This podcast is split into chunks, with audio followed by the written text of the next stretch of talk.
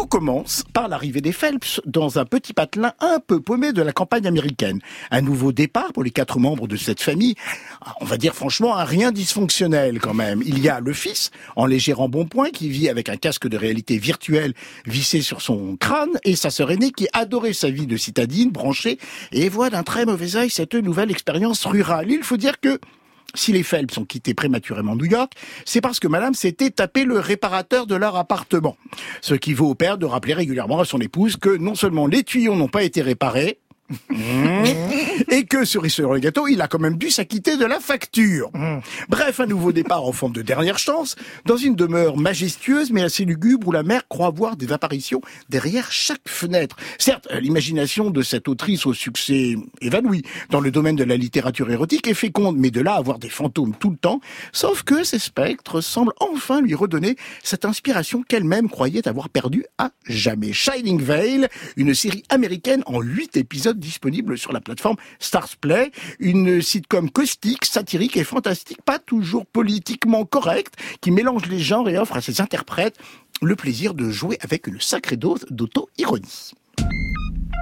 Je vais augmenter le dosage de vos antidépresseurs. Tu me fais passer pour une dingo. Tu n'es pas cinglé.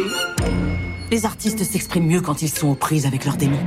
Tu pourrais être la Sylvia Plath des temps modernes. Sylvia Plath est devenue dingue. Pas la peine d'aller au bout du truc. Quoique commercialement, ce serait génial. J'ai un travail. Je suis souvent en ville à bosser avec Catherine sur la... Catherine. Je crois que je devrais rentrer. Ou peut-être que non. Je ne suis pas une psychopathe. On a passé un accord, tu n'as pas le choix. C'est moi qui t'ai créé et je peux t'effacer. Il était vraiment hyper bizarre ce week-end. Shining Veil, une série créée par Sharon Organ et Jeff Astroff, avec dans les rôles principaux, alors on les a pas reconnus, c'était une VF, mais la VF est assez réussie, Courtney Cox, Greg Kinnar et à partir du cinquième épisode. Judith Light, Madame est servie, irremplaçable bien sûr. Euh, la presse est pas emballée, hein. le monde est partagé pour être poli. Il y a quelque chose de plaisant à voir les figures de style chères à Stephen King venir se briser sur le sens du burlesque de Courtney Cox, mais il faut tout l'art des comédiens pour faire oublier le manque de profondeur des personnages. C'est assez juste, mais moi je trouve la série un peu goulayante.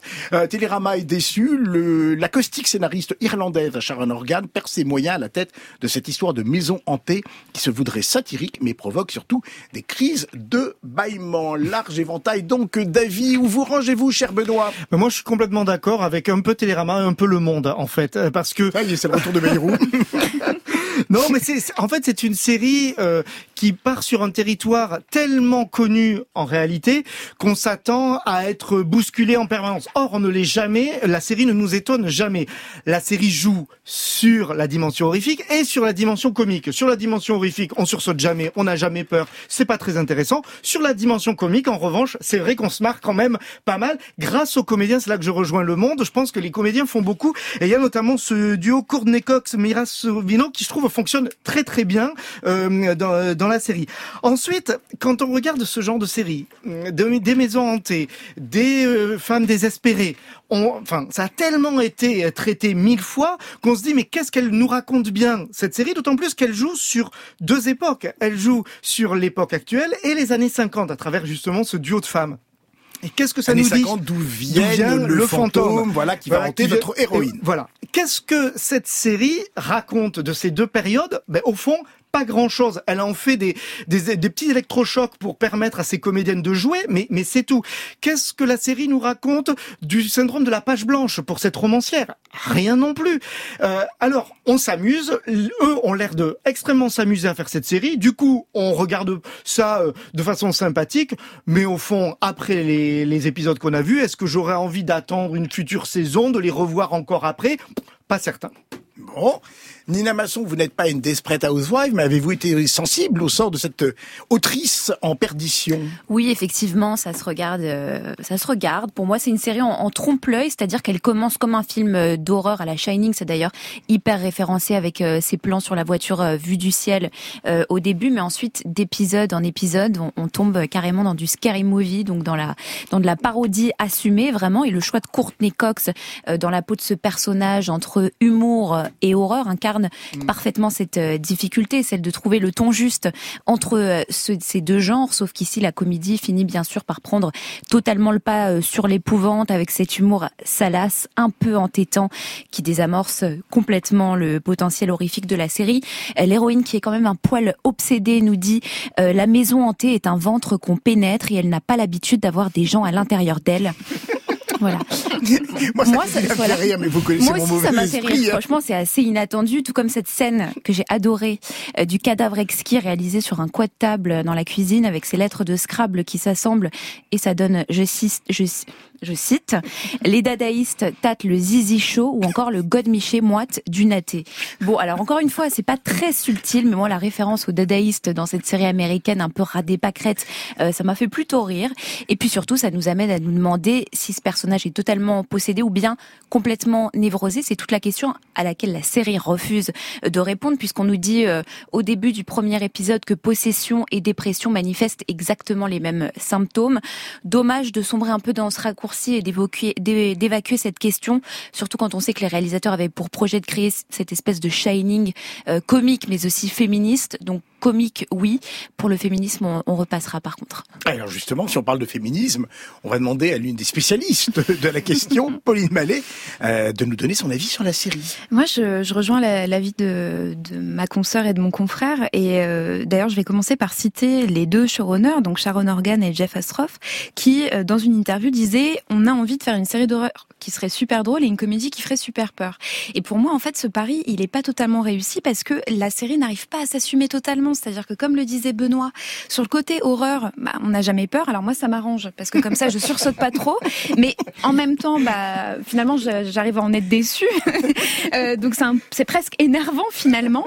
Et puis en même temps, euh, passer euh, ce, ce pacte, j'ai envie de dire, on on prend finalement plaisir. Alors, je vais utiliser le, euh, un, un terme que tu n'aimes pas du tout, Benoît, c'est-à-dire ce, plaisir coupable, où finalement on accepte tout à fait ce qui se passe et euh, cette espèce de, de comédie, euh, il faut le dire, un petit peu grossière, où on rigole un peu de tout, euh, comme euh, comme l'a cité euh, Nina.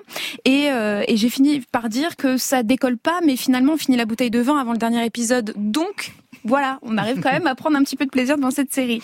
Moi, ce que j'ai aimé, euh, effectivement, euh, comme comme le disait Nina, c'est d'avoir au départ euh, un point de départ avec cette Courtney Cox, autrice de romans érotiques, donc c'est quand même euh, voilà plus- plutôt particulier, et qui en fait euh, C'est bah, pas bataille, hein, ni ça. Ouais. C'est vraiment de Oui, l'érotisme voilà. euh, de, littérature de gare. Oui, exactement. Mais bon, voilà, elle prend des antidépresseurs, elle est maman, elle a une carrière qui est en voilà, qui est en, qui est en chute libre.